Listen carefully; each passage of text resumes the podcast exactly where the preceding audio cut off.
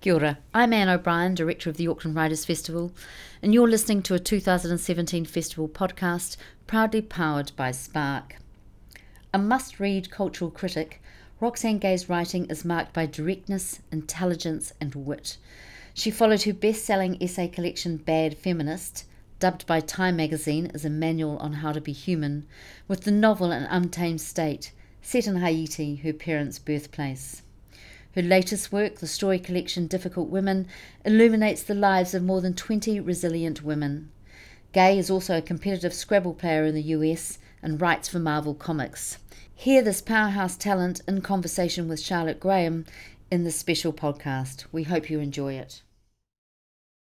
I want to introduce our guest, Roxane Gay, who is leading and framing the conversation on how we talk about tell stories about, think about the experience of women, the experience and the, the storytelling around surviving, the things that happen to women in this society and in this world, with her writing, with her cultural criticism, and with her tweeting and public speaking, Roxane Gay has come to the fore of everything she does, whether it be fiction, non fiction, comics, now screenwriting, and a number of other things. Her latest book, Difficult Women, is a collection of short stories uh, that really centre around the experiences of women of colour, of queer women, um, and their survival and their articulation of the things that happen to them her novel An Untamed State, which hopefully we will have time to talk plenty about today, uh, goes into the experiences of a woman who was kidnapped in Haiti, but also her journey not to recovery, but towards some kind of understanding and relation of what has happened to her. Roxane is known to many of you as a cultural critic with her collection of essays, Bad Feminist, in which she posited the scandalous idea that people might actually be experiencing feminism and enacting feminism in a way that came off the page and actually happened in real life with all of the foibles and flaws that that entails. She has also written the comic World of Wakanda, which I really hope we have time to talk about because it is incredible. I believe the first black woman to write a Marvel comic. Um, and there is so much more. Her forthcoming memoir, Hunger, is already garnering rave reviews by the few people who have been able to read it so far. It comes out next month. So, for all of that, would you please welcome to the stage Roxane Gay?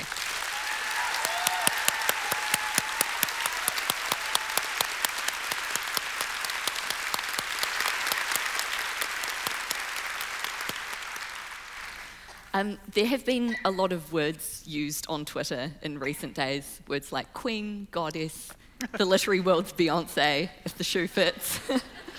well, yes. it does fit. um, do you have a name for your fans, by the way? Oh, yeah, the Gagency.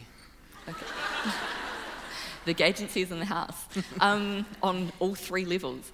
Um, do you there is a real thirst, though, for what you have to say, and it goes beyond people wanting to engage with you because you're famous and your work is well known. It seems like there's this underlying thirst, right, for being able to engage with someone who is saying something that people have not previously gotten to hear told.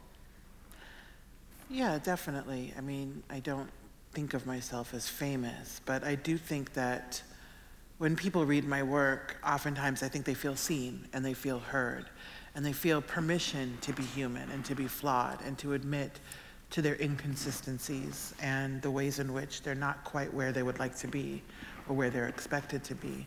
And I think that is really freeing because oftentimes when you read um, work, and particularly feminist work, I have found that I feel like, oh my goodness, I'm never going to live up. I'm always going to fall short. And uh, especially with Bad Feminist, I wanted women to feel like it's okay to fall short so long as you aren't necessarily satisfied with staying in that place. And it's okay to just say, I don't have all the answers and I have things to still learn. And I think that people just find that comforting. In that time since you wrote Bad Feminist, how has your thinking changed around how to keep challenging yourself and how to make sure you don't stay in that place? Yeah, definitely. You know, when I was writing Bad Feminist, I was thinking through my relationship with feminism, which had I had always been a feminist looking back, but I had been very reluctant to claim it because, you know, this culture makes it really hard to say I'm a feminist. It's not a winning proposition anywhere.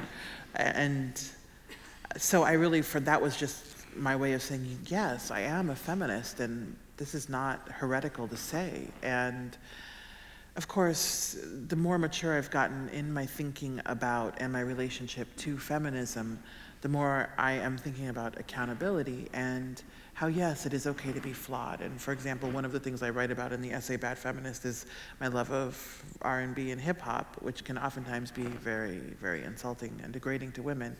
But I recognize that. Uh, and now, I, I mean, I still listen to that music. Don't, don't worry. I was having a very good time in my hotel room before I came over. Um, but I also know that it's about supply and demand. And at some point, we have to make that difficult choice to say, I will not consume this damaging music. You need to make more. I will not, something different. I will not, you know, demand this horrible supply. Um, so I am thinking about ways in which we can be human and flawed, but also accountable to ourselves and accountable to the greater good. I have two nieces, five and six, and they're very, very smart, and they believe that they know everything. And they do. I, I, literally got into an argument with my niece the other day, who's five, and uh, she was like, I know everything. And I was like, no, you don't. She said, I, I, I know Auntie Rocks. I, I know. And I was like, no. And then I had to step back and say, Roxane, you're arguing with a fucking five year old. back up. Just walk away from this situation because you cannot win. Um, but I think about her and her self confidence, and I love that she's fearless. She's tiny, she's underweight, but she really thinks she's a king.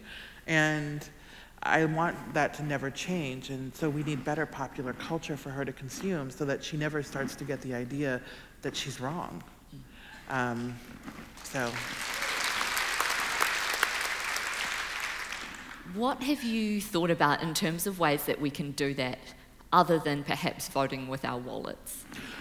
I think it, a lot of it is the financial imperative, quite frankly. We live in a capitalist society and money is what talks. But I also think that uh, media literacy is one of the key things that we have to do. We, so it's okay to consume whatever pop culture you want, but it's also important to understand what it is that you're consuming. And so I think that starting from preschool on, we need to teach young girls about these messages, and young boys, quite frankly. We need to teach everyone about you know what it is that these messages say, and what's good about the messages and what's not so good, um, just so that people are better equipped to not internalize some of these damaging messages that we're constantly sent. It feels like there's been this slightly meta twist in pop culture where there is now pop culture being created about the experience of consuming pop culture, like the show. I know you've mentioned before the show Unreal. yes, absolutely. What's um, not to love? Yeah. well, it's kind of getting weirder and weirder. Yes, the first season was impeccable, and uh, there were some show running issues between the first and second season, and you can tell.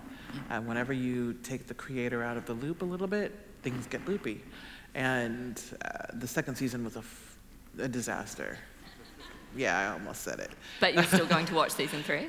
Uh, yeah, I'll start with season three, see where it goes. Okay. Yeah. Oddly niche interest, but Unreal, Unreal is a is a show about a, sh- a bachelor type show. Um, so it's about the showrunners. It's fictional and it's about the showrunners of a bachelor type show. Um, but the woman who created the show did work on one of those shows, so it kind of explores some of those tropes of reality television. Um, do you find that, does it frustrate you the way that popular culture now pretends to have canvassed these representations, but that in real life we don't seem to have caught up?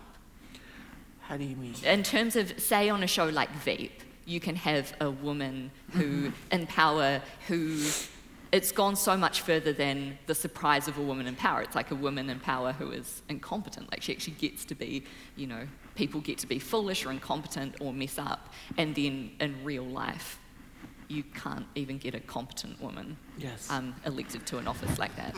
Yeah, I th- clearly fiction leads the way, as always. And, you know, at least we have these fictional representations. Oftentimes it starts with that, with someone believing that it's possible. Um, you know, I always say the bar is sort of when we get to be as mediocre as white men, then we will have reached the promised land. And that's when I love Veep. I think Veep is a perfect, perfect, filthy television show. And, you know, that Hillary Clinton, who was the most competent woman that one could, if like you were like designing a perfect candidate for president, you would pretty much sort of grab all of the qualities that Hillary Clinton has, has. And that wasn't enough. And I think it just shows that we have a very long way to go between what we imagine um, that we're capable of in shows like Veep and what we are capable of in the real world. One of the things that I think frustrates people who don't see themselves represented or who see themselves represented badly is that they find it hard sometimes to even access the conversation or the conversation is taking place with terms and framing that they disagree with or doesn't speak to them at all. For people who feel so far from the, the even just the conversation, what advice do you give them? Well, I mean, you can disagree with framing, and the, the reality is that a lot of discourse can be inaccessible. And it's those of us who are creating that kind of discourse need to make it accessible. But I also think that as people consuming it and reading and trying to sort of engage, we have a responsibility to, to figure out how to participate. You can't just say, oh, that's not for me, and give up. Um, and so I, I, my best advice is to dive right in. It, it can be very intimidating, and you, you can definitely think, I don't have the necessary language or vocabulary or frameworks to participate, but you're not going to get them just by saying that. You have to figure out, okay, what do I need to know? And so it's okay to seek out help and to just start reading. I, I think reading is the greatest gift anyone can give themselves. And so I always tell people start with reading and don't be intimidated because it's not school.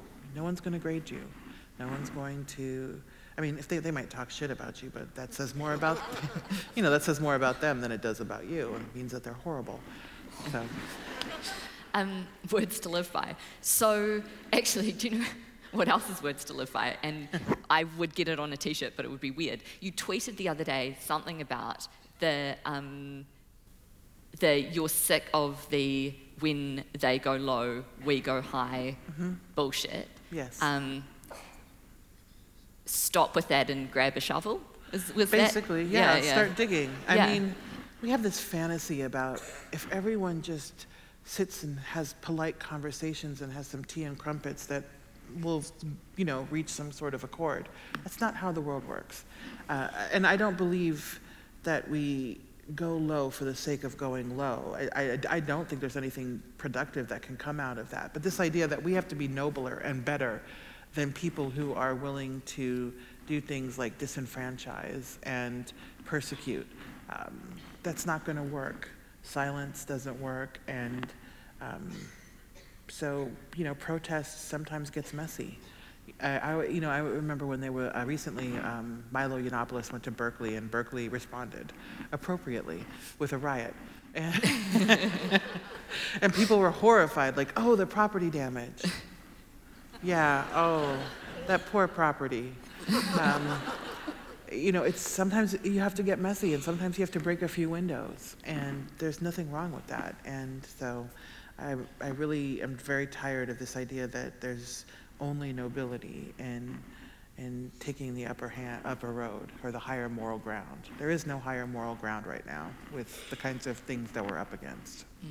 And that there is a sense of urgency, right? That there are people in socio-economic situations and situations of danger who, who can't wait. Like, No, they really can't wait for like dignitaries to go and have a lot of fancy discussions for 12 hours at a time when they're starving and when they need health care and uh, when they need to be safe from violent situations.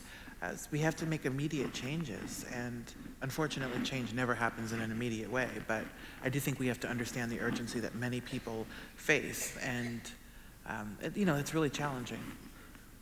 We should dive into some of the representation that you have done into of the lives of, of some of those people. Um, Difficult Women is just packs such a punch, all of those stories together.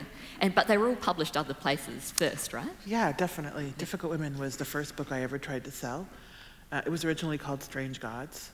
And then last year, a book came out called Strange Gods. uh, and it wasn't even in the same genre, but I just thought, uh, let me not do that. And so I changed it to Difficult Women. But when I first started trying to sell this book, editors were like, we love the writing, it's really great stories, but it makes me want to die. and I was like, yes, that's exactly what I'm going for. Um, I don't understand what the problem is. So uh, my agent and I put it aside, and I published three books in the interim, and now um, I finally published enough books and sold enough books that a, a, publishing house was like, yeah, I guess. You're allowed to make people want to die now. Now I yeah, am, yeah. yes. and so um, all of the stories are pre already published, but they're all together in this one happy, cheerful collection. But there is an odd, not even an odd, just a, a hope to it that I think just comes from getting to hear women tell stories of trauma that are all different. Oh, absolutely. Which absolutely. Shouldn't be astonishing, but it is. When there's darkness, there also has to be light. The yeah. two cannot exist without each other. And so people always say, oh, your work is so dark. And I'm like, did you read to the end? Um, because I think of myself as a hopeful writer. There's always this hope that there's something better after you've been through something terrible or after you've suffered an unbearable loss. And so and there's also just hope in testimony, in being heard and being seen. And that's something that is as important to me in my fiction as it is in my nonfiction. Yeah. The title Difficult Women is a great, is a great provocative statement. Thank but you. people talk about the idea of, um, of unlikable women characters, which I'm so sick of because it kind of suggests there's this yardstick of whether you would like this person in real life, whether you'd want to hang out with them in real life, when actually they're just they're just real people. Right. And the reason that it's so odd to people that there's a whole range of female characters emerging in literature like yours is just because they haven't seen it before. Absolutely. Uh, you know, publishing is a strange place, and oftentimes when women write women characters who are so-called unlikable, which means that they do things that we wouldn't do or that we disagree with. Uh, they're like, no, that's too unlikable. Readers aren't going to go along with it. But I'm not trying to make friends with, with the characters that I read in books. Like, I'm not, and no one ever says that about like Stephen King. And I, am a big fan of Stephen King, but no one's ever like, ah, oh, shit, that's just not good. that, that guy is too unlikable. And, and, no one ever says that about all these people writing serial killer novels. Again, they're not, I'm not trying to be friends. And so I think it's really important to show the range of women's experiences and to show that women don't always have to be polite and they don't have to always shut up and look pretty. Sometimes they're messy and they do ugly things and they have ugly thoughts and feelings. Uh, and I just love showing that and exploring that and just shifting the conversation from unlikable to is she interesting? How do you write and negotiate the distance between the reader and the trauma and hurt that women experience? Because you have this incredible way of creating real intimacy with women's trauma. I'm always thinking about what does the story need. And so it, it's a fine line because you never want to be gratuitous, but I, you also don't want to shortchange the realities of trauma. And so for a given story, I think about what the story needs, and then I go from there. And uh, I think about how much of that woman's story to tell. So, for example, in the first story in the collection, it's called I Will Follow You. And it's about two sisters who are kidnapped when they're children. And this guy, um, a pedophile, holds them for about a month, no, maybe three months. I haven't read the story recently. Um, and, you know, I I write about it, but I don't write about the actual acts that the girls endure because a it's children. And I, I, think that you don't need to see that to know that it's horrifying. And sometimes i think less is more. Like it's the not writing it when allowing us to fill in that space with our imaginations that is truly terrifying. Like what are we capable of imagining and so sometimes I do it that way. And then other times um, I look at it plainly, like in the final story of the collection um, where it's very explicit what happens to this woman, uh, because I think people need to understand how she gets to the place where she is at the beginning of this story, which is a, a letter really to the man she loves, where she's trying to explain why it took her so long to come around to allowing herself to be loved by him. And so you have to understand how many people told her she was unworthy of love or showed her she was unworthy of love, you know, enough so that she came to believe it. Can you talk a bit about the nuance of how you write? Um, you write in this way where women are powerful in their desires and in their sexuality. And there's this nuance where you do it in a way that is that is incredible. And in so much pop culture, women are defined by their desires and sexuality, but you give them power in that. Can you talk a bit about the difference there? Yeah, definitely. I think the women in my stories are unapologetic about what they want and about what they're willing to do to get what they want.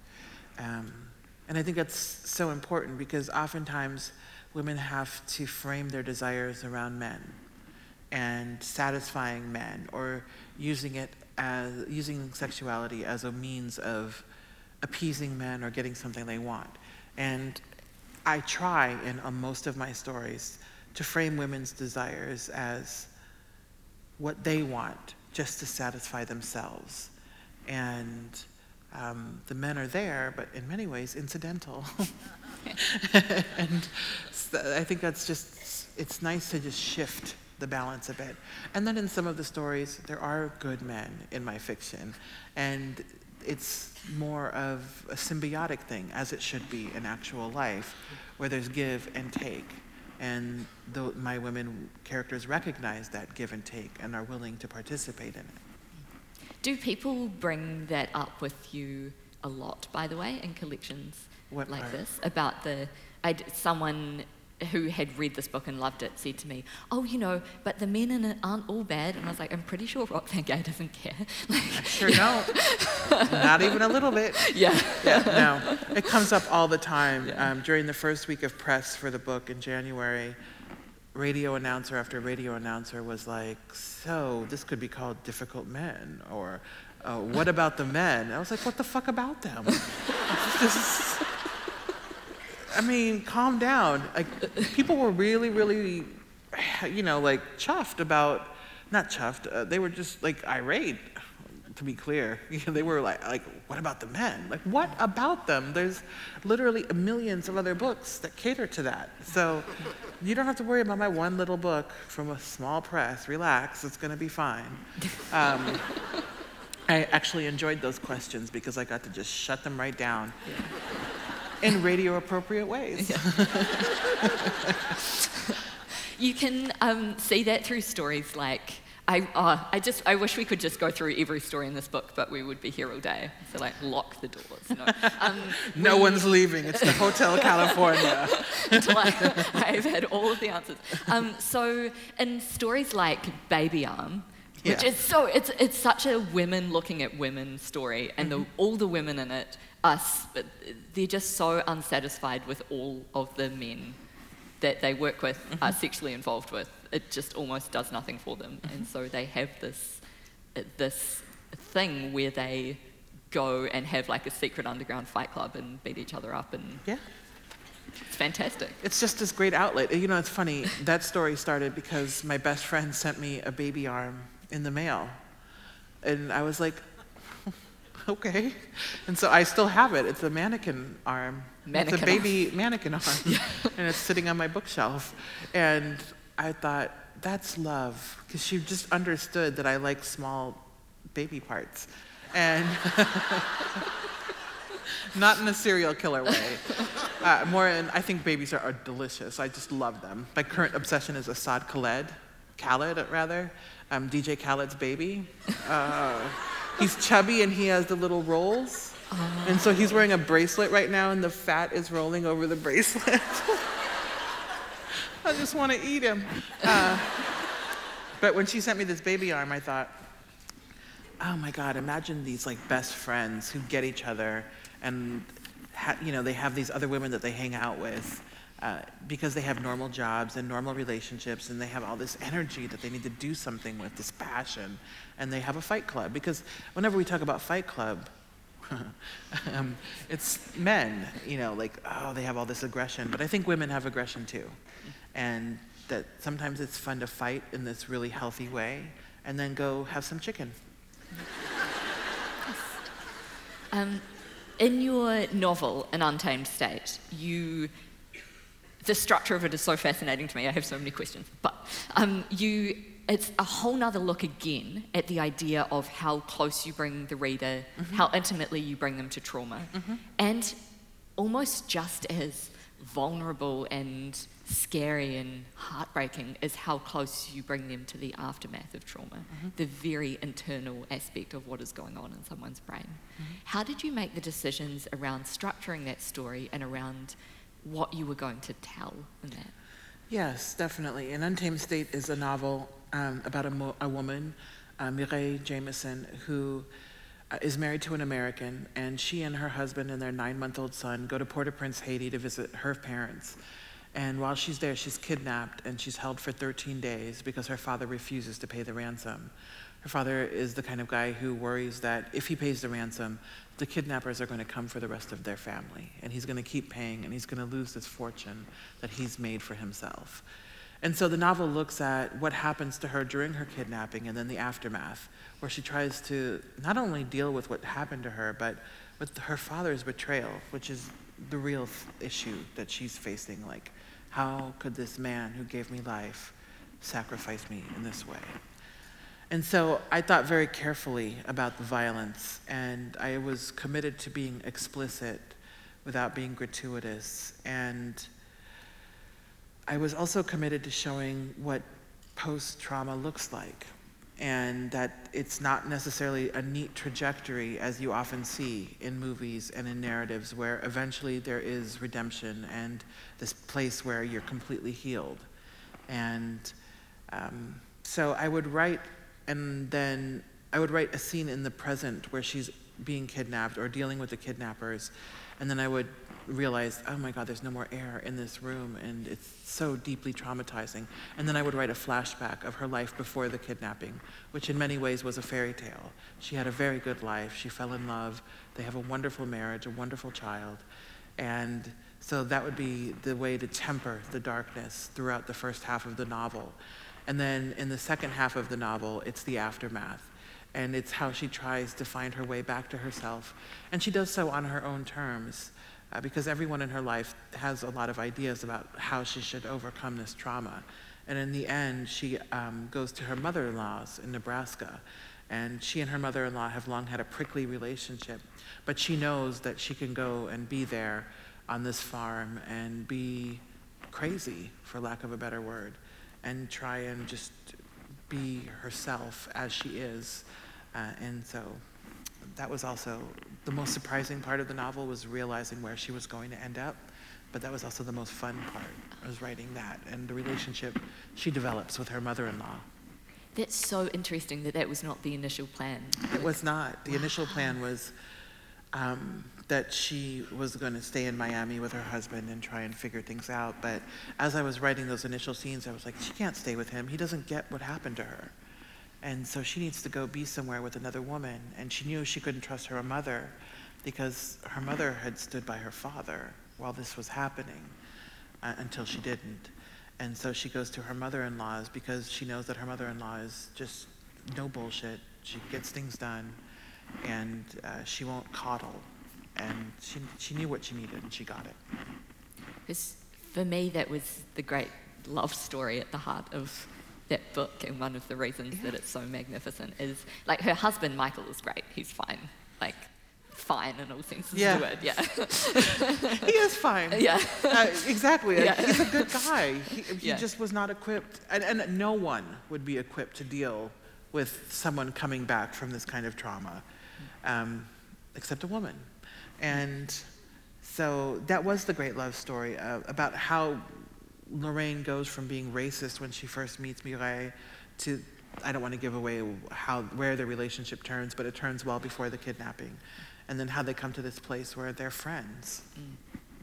and yeah, just really see each other as equals. It's very beautiful. You should Yes. read it. It will be available outside afterwards.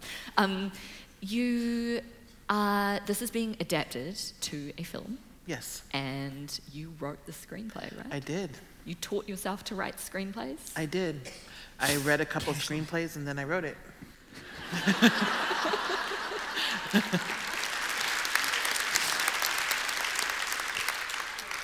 so, yeah, it's going to be a movie. I don't know when. The director just got uh, a huge project um, that she couldn't say no to. And when she told she told me last night, and I was like, "Oh yeah, you can't say no to that. Think superhero." And I was like, it's about time a black woman got that. And so she's going to be filming Untamed after, so it's probably going to we're going to start filming next year. And you have a lead, right? Yes, the lead is Gugu Mbatha Raw. I know she's fabulous. she's a British actor. Um, she was in uh, Beyond the Lights, Belle, um, Concussion, and she's got a lot of great work coming off coming out soon. Any word on getting your husband Channing Tatum to play Michael? Uh, that is my dream. You know, in TV, writers have a lot of control, and movies, writers do not. And I also knew that I don't know how to direct, and I don't want to direct. And so, Gina Prince Bythewood, who's directing the film, is definitely open to my input, and I get to, you know, go to auditions and stuff, like watch actors audition and so on. But she, she thinks that Channing is too high profile. which is wrong. um, but she's interested. Um, so we're looking at um, Ryan Gosling, or um, I know it's not. Don't cry, um, or Jake Gyllenhaal to play the husband. this is your life now. It's my life now. Dwayne The Rock Johnson tweeted you. I Are know, you he over that did. yet, or are you still like, I love him. oh, The Rock can tweet me any day he wants. he can do anything he wants to me any day he wants. Oh, he's just so gorgeous and so meaty and just ah. He eats a lot of cod and that's he seems to have a nice personality? He he seems wonderful. That's a- and I um I, I have a friend who has worked on the Fast and Furious films as a producer, and apparently The Rock is exactly as nice as you think he is. And it's rare because in L- I, I spend part of my time in LA, and oh, some of these people are horrible. but once in a while, they're exactly who you think they are. And apparently, The Rock is one of those people that is just warm and genuine and charming. And I like that. I like nice people. So, Good in addition know. to his impeccable physique, I like his personality.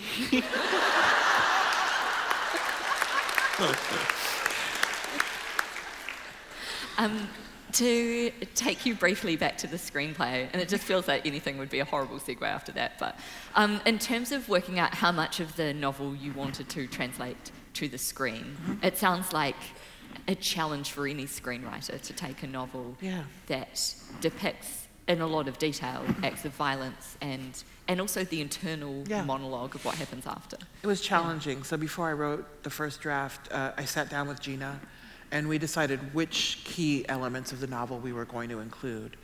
And one of the actor, Gugu's fears was, you know, she doesn't want her, she doesn't want to be exploited and have to be like naked and traumatized on the screen.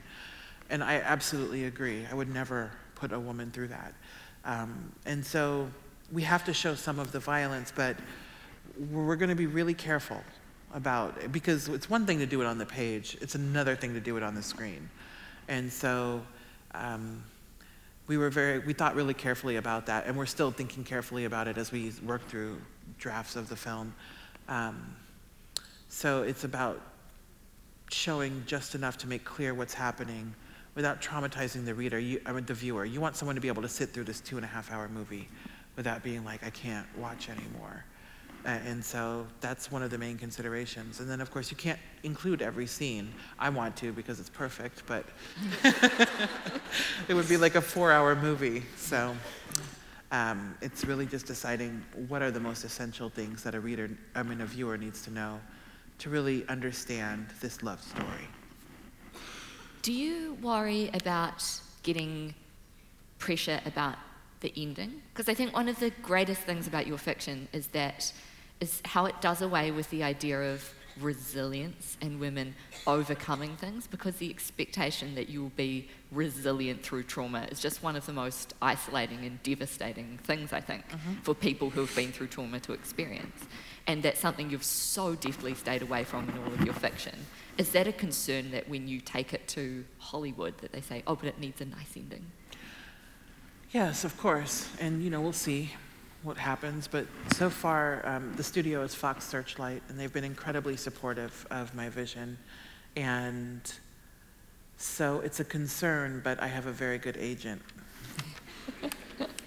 and I also, I, there's, you know, they're at Fox, but it's a smaller, like, uh, studio within the Fox studios.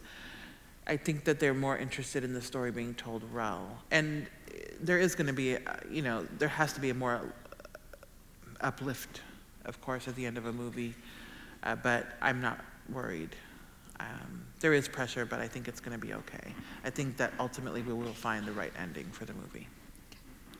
I was determined to talk briefly about World of Wakanda, mm-hmm. um, which having you and Ta-Nehisi Coates, who are, you know, two of the greatest American writers writing today, writing on a Marvel. I think that's it's true.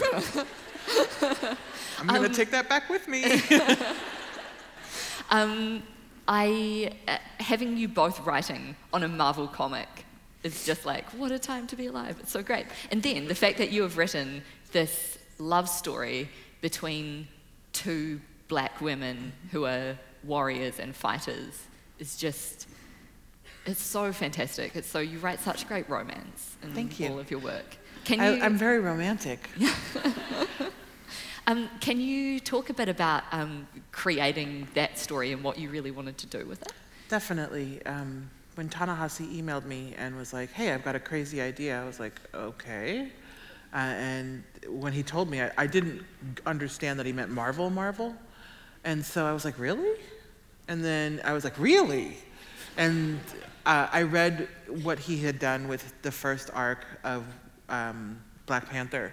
And so I was excited to be able to tell the story of Ayo and Aneka, who are two members of the Dora Milaje, which is this all women elite fighting guard that protects Black Panther. And I just thought, oh, that's hot. Women bodyguards? Oh, yes. and uh, so being able to tell a love story about two women who are duty bound to protect Black Panther, and part of their oath is that they're also willing to serve as wives to Black Panther. It rarely happens because he likes to choose his own wife, but they're wives in waiting in addition to being these elite uh, bodyguards. I thought, what if they fell in love with each other? I mean, come on. Like, he's just a dude. like, surely they can have some fun on their own. Um, but I also wanted to make it interesting, and so uh, to, at first they don't get along, which is one of my favorite ways to come to a, a love story. And it was just thrilling. It was so far out of my comfort zone and so different from anything I've done before. And yet, storytelling is storytelling.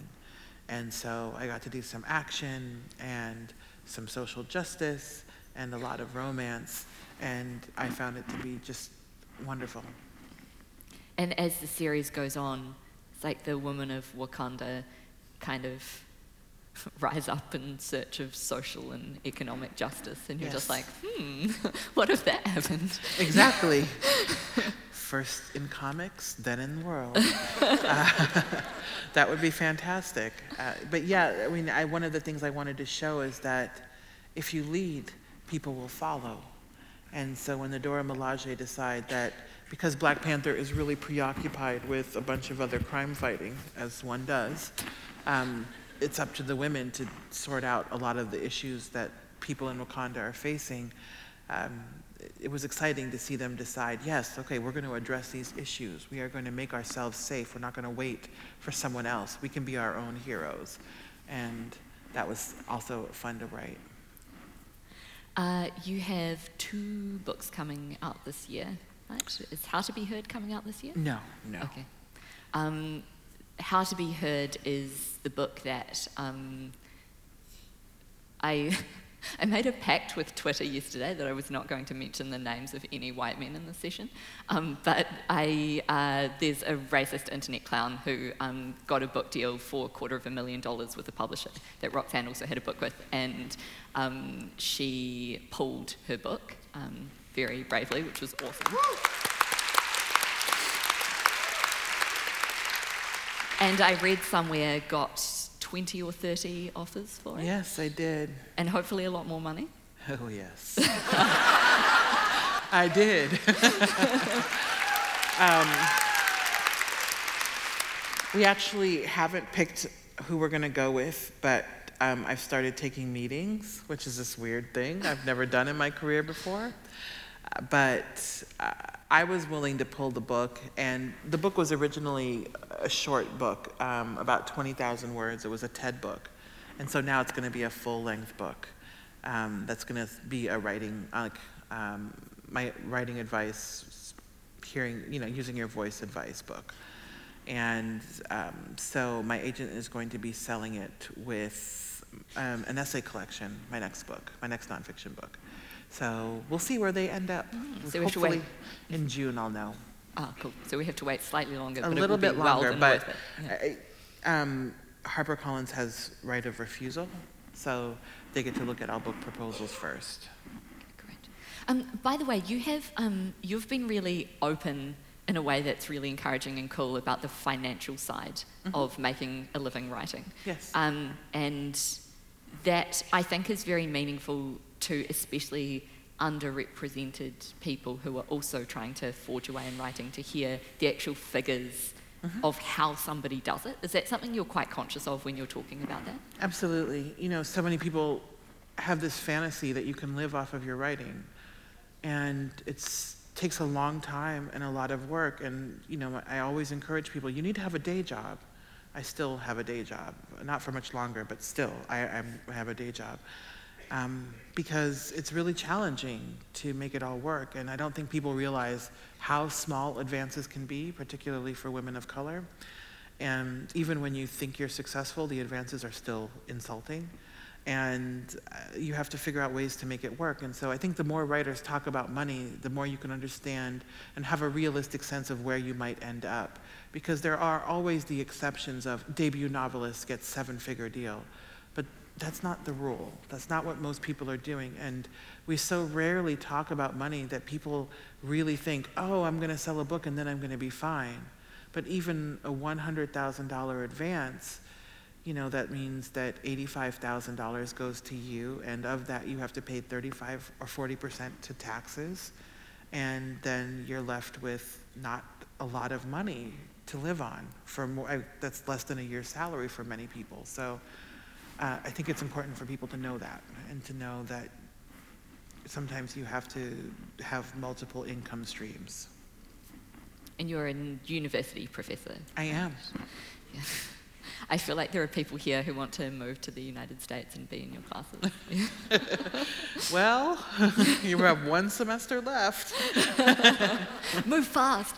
Um, so your next book that is coming out in June, um, Hunger, your memoir, you have had this experience of writing, of deciding on the level of intimacy that you will bring to, to trauma and to women's stories in your fiction, and to an extent in your essays. How have you delved back into that whole wrestling with your memoir? Because that's a whole book of it. right?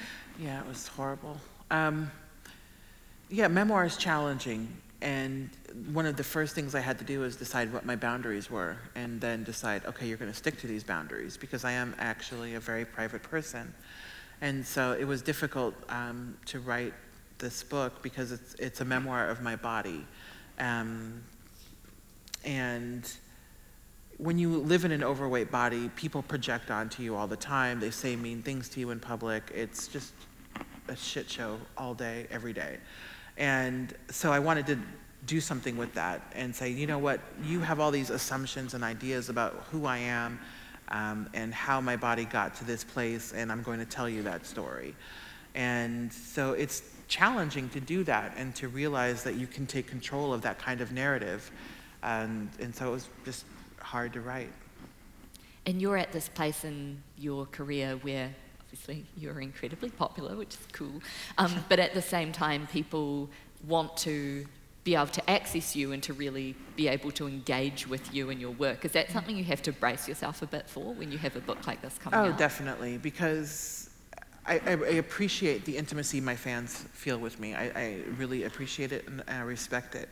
But a lot of times, people think they know me because they've read my essays, uh, and you don't. You know things that I have chosen for you to know about me, and um, I am probably who you think I am, but I'm also more.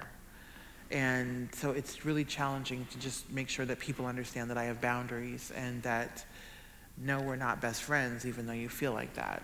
Um, I'm sorry. The world is cruel. but um, at the same time, I'm glad that people feel, again, I'm really glad that people can, people can feel seen and heard. And with hunger, I'm glad that we can hopefully open up a conversation about women and weight and what it's like to truly live in an unruly body in a world that is so hell bent on disciplining women's bodies. Um, before we move to questions, there is something that comes up a lot at these kind of events where people ask authors um, like how they found their voice or how they know they had something to say. And I think sometimes it's framed as a tell me a shortcut to becoming, you know, as fabulous as you. Mm-hmm. But I think sometimes it is people asking who are seeing someone who isn't normally represented, who they want to be able to find their own voice so that they can do that too. And there's a real, um, there's a real yearning in that to be heard and to be able to say the thing that they feel building up inside them. So when people ask you about how you found your voice and how you knew that you had something to share, what do you tell them? Well, I generally tell them I'm still looking, but um, you know, I don't know that I found my voice. I just started using it, and I started realizing that I do have something to say, and no one else might listen or care, but I have something to say. And uh, it's always been balancing wild insecurity and at the same time a profound confidence in the fact that I deserve to narrate the world as I see it and that it's okay to share my point of view. Um, and it's a work in progress. It's always a work in progress, but I, I didn't wait for permission. And I think a lot of people, when they ask that question, and I get it a lot, um, people email me and say, you know, how did you find your voice? How can I find mine? And what they're looking for is permission to be writers. And I can't give you that permission. You really are the only person who can give yourself permission to write and to say what it is that you feel that you need to say. Um, and so I always just say, don't wait for permission. Give yourself permission. Roxane, you've been incredibly generous today. Thank you. This has been an honour and a privilege for well, me and for you. all of us. Thank you. Thank you. Our 2017 Auckland Writers Festival podcast series is proudly powered by Spark. You can find a range of other talks, interviews, and discussions on iTunes, SoundCloud, and on our website, writersfestival.co.nz.